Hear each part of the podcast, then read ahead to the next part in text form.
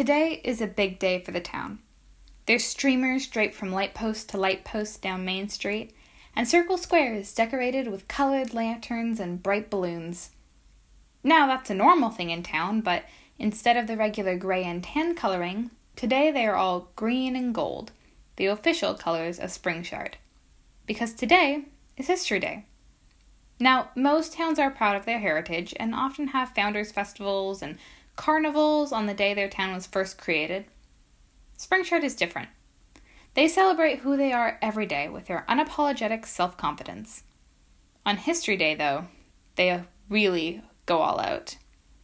Glossy pamphlets are left on doorsteps, children's books are brought in suspicious unmarked crates to the schools, and T V programs play on every channel all day. Each one tells the story of how Springshard came to be. After finishing my breakfast, I curl up on the sofa to watch the T V program about Springshard's founding. I know a little bit already, but not nearly enough to put a story to it. In front of me on the coffee table rest my notes on the town, some loose paper, and some pens. I plan on taking notes so I can hopefully tie together the history of the city to the present. The program opens on a group of settlers from the city. They're on a quest to find their own place to start a civilization based on the main pillar of society, salt. The group consists of their leaders, the miners Billy Bass the Bat, terrible cowardly George, and Paul, their wives Mariah, Rose, and Emma, their children Robert, Ted, Becky, Oleg, and Lavender, and Paul's father Jeff.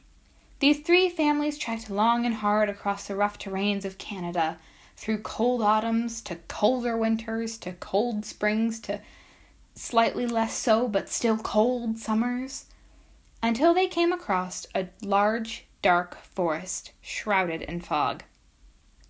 At this point, they reached a disagreement. Terrible, cowardly George and Paul worried that terrifying things may lurk in this foggy forest, such as bees, bears, their twelfth grade physics teacher, or unprecedented musical numbers. Billy Bass the Bat argued that the only way to get a better life was to brave the terrifying stinging insects and four-part harmonies and make their way to the other side of the forest. Terrible cowardly George refused, and he and his wife Rose and his daughter Becky headed back on their way, only to be accosted by an aggressive kick line. Billy Bass the Bat and Paul and their respective families continued through the forest for days upon days. Some were lost to bee allergies and abrupt key changes, but in the end, Billy Bass the Bat, Paul, Paul's wife Emma, Billy Bass the Bat's son Robert, and Paul's children Oleg and Lavender made it through to find a large open area with a big rock formation in the center. The settlers were overjoyed. Finally, a place to call their home. A place to set up a salt mine. They sent word back to the city of the civilization they hoped to found. Many people came, and soon a little mining town was founded. Time passed quickly, and soon the rock formation was reduced to a hill. Yet the only thing to be found was gold nuggets, not salt. The citizens were furious. Many left town forever. Those few with faith in Billy Bass the Bat and Paul, and hope that salt would soon be found, stayed. As men and women went to the mines, children played along the edges of town. The only rule for the children was to never go into the woods. One fateful spring, as Oleg, Lavender, and Robert were playing on the edge of town, the fog seemed to fade into the town. Before the children's very eyes, the fog seemed to harden, crystallizing into a churning, opaque wall of haze, as if encased in some clear substance. As the children played, keeping their distance, a rogue ball got out of their reach. As it hit the mist wall, a small crack formed, loosening a little crystal-shaped chunk. Robert, being the bravest of them all, picked it up and brought it to the founders. The shard was placed into a capsule to be kept buried for many years, until the proper time came to dig it up. And that was how the name Springshard was founded. They were just talking, and they thought that it was a cool name, and no one else had a town named Springshard, so they decided that would be what they called theirs. Then Robert came and showed them this weird mist crystal, and any further discussion had to be halted, so they decided to bury this crystal in celebration. The program ends on that, and I sit for a minute stewing in what I just saw. A wall of fog at the edge of the forest. A crystal made of mist. Not so odd in this town. But it makes me realize that the key to finding out the secrets of Springshard may lie in today's festivities. I make my way down to Circle Square. Vendors have set up booths of classic Springshard crafts and foods.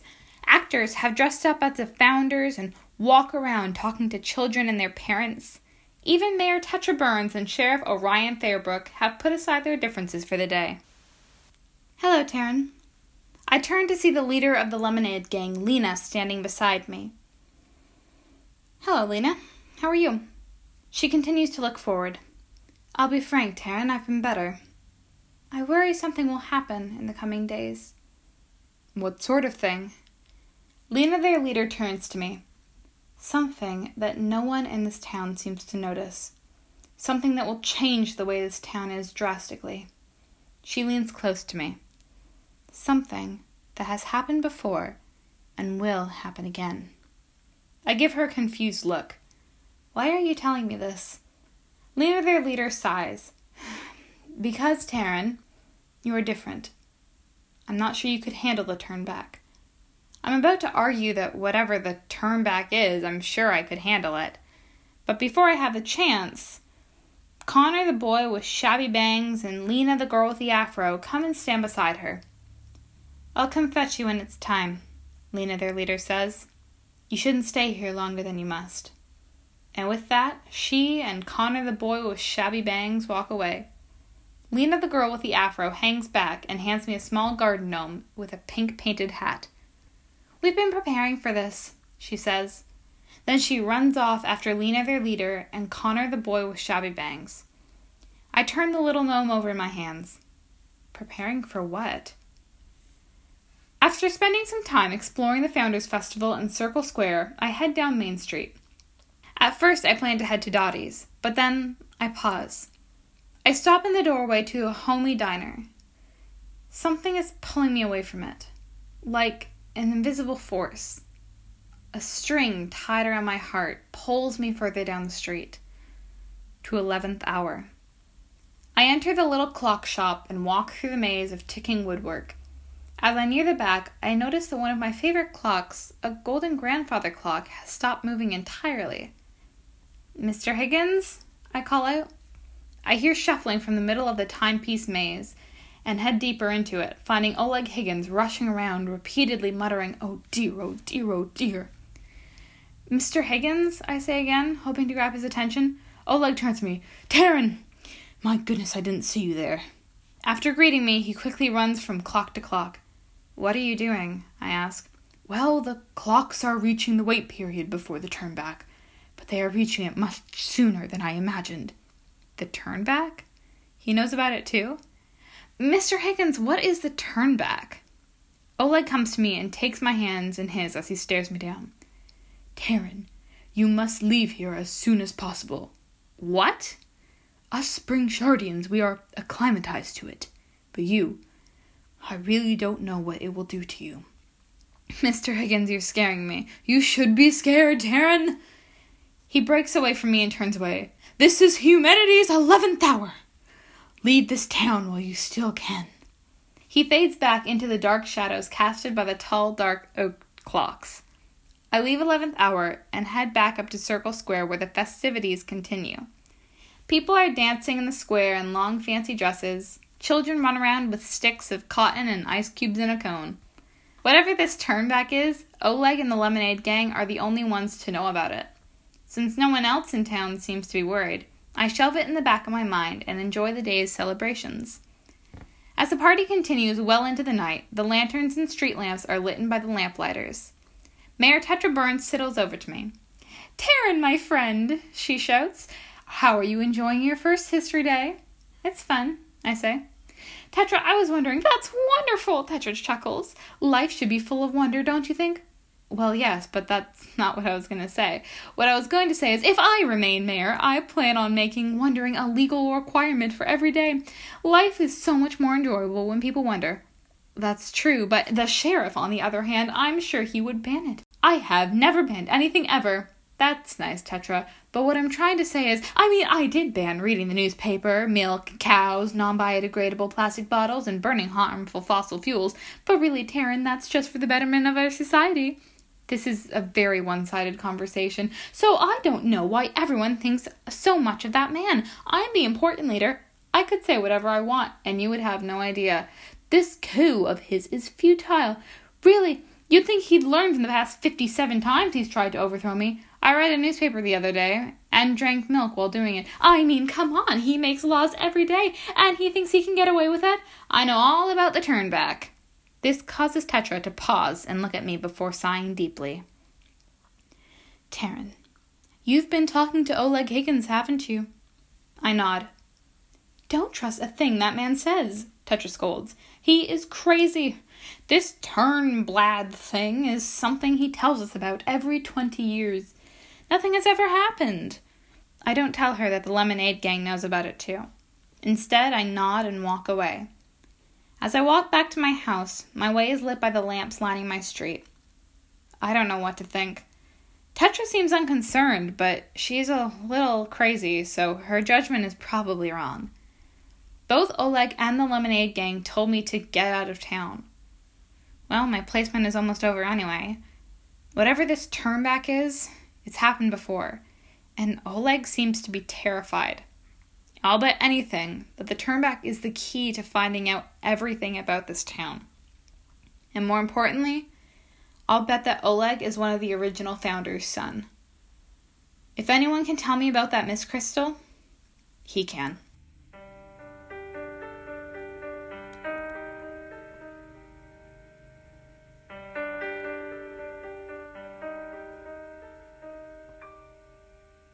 This is A J Robinson, creator of Chronicles of Springshard and the voice of Taryn March.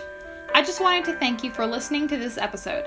If you liked it and want to know when the next episode is up, feel free to follow us on Facebook and Instagram at Springshard Chronicle for weekly updates and teasers. Episode eight will be up on May third. If you like this episode and would like to listen to it even when you don't have Wi-Fi, it is available for download. If you want to listen while looking at a picture of the super cool cover art, you can also listen on YouTube. Check our social media for more information. The awesome music you're listening to right now is by Chaos Emerald on YouTube. Go check out her channel once this episode is done. In fact, if you're listening on YouTube, I'll even give you a link in the description below. You can also check her out on Instagram and Twitter at Emma Joyce Y. Special thanks to Jess Melton, Derek Taggart, and to you listening right now. Happy History Day!